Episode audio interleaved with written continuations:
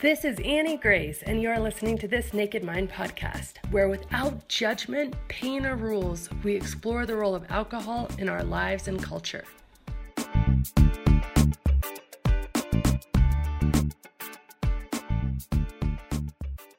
Hi, it's Annie Grace. I am answering readers' questions today, and today I have a question that is all about blackouts.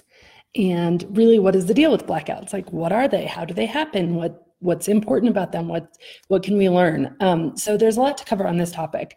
First of all i want to share that i was frankly really confused about blackouts and so you might be too and i think it it sort of depends if you'd experienced them a lot or not. So what i had experienced in my drinking which i now know as a fragmentary or partial blackout which was actually a gray out was never a complete loss of chunks of time i didn't experience that i now know that that was because I was a really regular daily drinker. And it's funny because you can get into this debate of like, if I'm a regular drinker and I look at somebody who's like a binge drinker or who's drinking really a lot on just once or twice a week, I can look at them and they might be falling down and totally wasted. I'm like, well, geez, at least I'm not like them. But then if you're somebody who drinks once or twice a week in humongous amounts, you can look at somebody like me who's like drinking two bottles of wine a night and be like, oh my gosh, well, at least I don't drink wine every night. And both things, although we think they're very different, they're both the same sort of things in the brain. And um, there's a lot more information about that in other videos. But in this one, we're going to talk about the idea of blackouts. And so why I was confused is because I had never had a blackout. And a blackout what what the term for it is en bloc and that means complete and total blackout. Now what i thought a blackout was because i didn't understand is i thought it was becoming unconscious like blacking out like there you are you're on you're on the couch you're totally blacked out. That's that's not what it is. And so what it is is actually that you're totally conscious. In fact you're conscious and you're articulate and you can do things like drive home or even have sex or go like act out complicated things, but you don't remember any of it. And so that's what a blackout is, and that's what we're going to be talking about today. So again, there's two different types. There's these fragmentary, which is partial, and they're also called grayouts. And this I did experience. This was when you'd wake up the next morning and you'd be like, okay, I remember this. Now, what did I say? Now, how did we get back to the room? And you could kind of piece it together, but there were things that were a little fuzzy, but it was never like waking up, you know, in a stranger's room or in a place you don't remember where you got there or how you got there. Um, but a blackout is that experience. It's literally waking up, perhaps, and being like, what happened? What did I do? Where was I? How did this happen?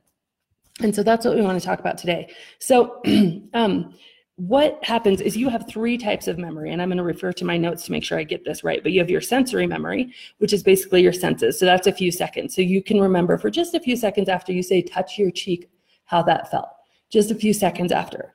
And then you have your short term memory, which is a few seconds to a few minutes. So that's, you know, I can be like, oh, what did she just say or he just say? And that's short term memory. And then you have your long-term memory where, where your short-term memory or what's happening around you gets encoded and stored in the brain. And alcohol can impair what's happening between your short term memory and your long term memory. And so in Sarah Hepola's book, Blackout, she actually um, says exactly this. She says that the blood reaches a certain alcohol saturation point and it shuts down the hippocampus, the part of the brain that makes long-term memories. And so another way to think about this, kind of the, the simpler non-scientific way, is just to think you have more or less, say you have a camera, and that camera has a digital memory card, and you're taking pictures with the camera, um, and then you realize, oh my gosh, I didn't put in the memory card. So what's happening is you can still take pictures, you can still focus, you can still, you know, zoom in and out with your camera, you can do all the functions a camera can do, but nothing is being recorded because the memory card isn't in there and because alcohol actually interrupts the pattern. Now, one thing that's interesting, and when you think about this, it's like, wow, alcohol can cause your brain to literally not remember what was happening and like not even not remember, but but literally not record it. That's really intense. Um, but I there's a study published by the National Institute of Alcohol Abuse and Alcoholism, and this was published by Aaron White. He's a PhD, and he says, "quote If recreational drugs were tools, then alcohol would be a sledgehammer." And what he means like this is like if a recreational drug is a screwdriver, then alcohol is a sledgehammer. Like it affects, it impairs your balance, it impairs your motor coordination, it impairs your decision making. And memory impairments after just one or two drinks is one of the many, many, many things that alcohol does in the brain. It literally affects almost every part of your brain, is what he's trying to say here. And so the fact that it can completely erase, and not even erase, but make it so your brain does not even like process or encode memories is just one of the many things that alcohol does. And so a few things to know about blackouts. They happen more frequently when your blood alcohol content rises very rapidly. So again, that's a reason that somebody who's maybe drinking every single day, but they're drinking a lot more, they might have developed more of a tolerance and they might be drinking slower. So for me, like I'd start drinking at five o'clock and I'd stop drinking at 10 o'clock. And so it would be like, you know, constantly sipping on my glass of wine all throughout their night. Whereas if you're just going to one, you know, one night a week and you're like, okay, this is my few hours and I'm just, you know, pounding shots, you would be more likely to experience a blackout. And that's because your blood alcohol, how fast your blood alcohol is rising is connected to whether you're, um, whether you're going to actually be able to encode those memories or not. And it's really hard. Another thing that's important to know about blackouts is it's almost impossible for outside observer to know when somebody is in a blackout which if you think about it that's that's scary because you might not know that your friend is not going to be able to recall anything that he or she is doing. And because so this is a quote again by by dr aaron white and it says quote it can be quite difficult for an outside observer to tell if someone's in a blackout. The person could seem aware and articulate but without any memory being recorded. And so it's very difficult there's no there's no way to know there's no test to, sit, to say is your memory actually being encoded? Is it actually being recorded? And you might not even know that that person is like really intoxicated in some cases because people have can have i know for me people are like wow i never even saw you drunk. Because i had such a high tolerance i was so used to drinking that i could compensate for it to a place where i didn't even see, seem intoxicated. Now another interesting fact about blackouts is more than half of young people um, who are in universities have experienced a blackout before they graduate. And once you experience one, you're more likely to experience another one. And that is because uh, I don't know all the science why, but once your brain has done that, it's more likely and easier to do it the next time. And so experiencing one blackout is often a very high indicator that you will experience more blackouts, which is interesting. Um, also interesting to note is that women are at higher risk. And this is because in general, women weigh less and we have less body content. So that's one of the reasons. So the alcohol concentrates faster in the brain. That's also one of the reasons that, you know, you if you see uh, safe drinking limits, you're going to see that safe drinking limits for women are going to be less than safe drinking limits for men. That's the exact same functionality there. But also, the other thing that's interesting here is women um, often skip meals and eat less to drink more.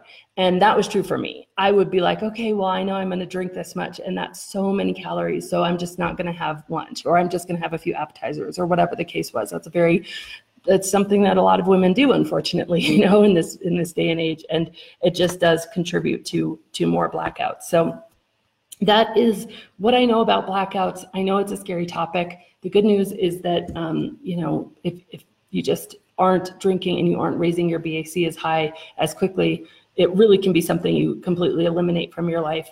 Um, but I know for me, the experiencing of the fragmentary blackouts or the in like the the gray outs was awful. It was terrifying. The feeling of not being able to recall exactly what I said or who I said it to or exactly where I was, even though little pieces would be there.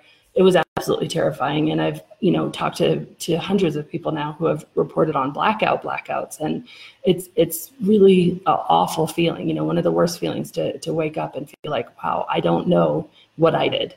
Um, you're still yourself. You're still, you know, have access as, as much as alcohol will allow you to the parts of your brain that make you you, but you are are acting very much under the influence and unfortunately can't remember it. So I get a lot of questions about that, and that is is the science on blackouts. And so this is a super scientific one and super just here's the facts, but that that is what blackouts are. Hey, it's Annie Grace. I want to tell you about the most important book that I never wrote, and I mean that. This is This Naked Life. It's 48 true stories of people finding freedom from alcohol, and it's so inspiring. It's our stories, as you know from this podcast, that truly change us, that revolutionize what we believe is possible for ourselves. So it's This Naked Life. You can find it on Amazon or check it out online, even download it 100% free at nakedlifestories.com. And every single copy that you buy, all the proceeds are 100% committed to keeping the alcohol experiment forever free for anybody who needs it. So check it out. It's such an inspirational book.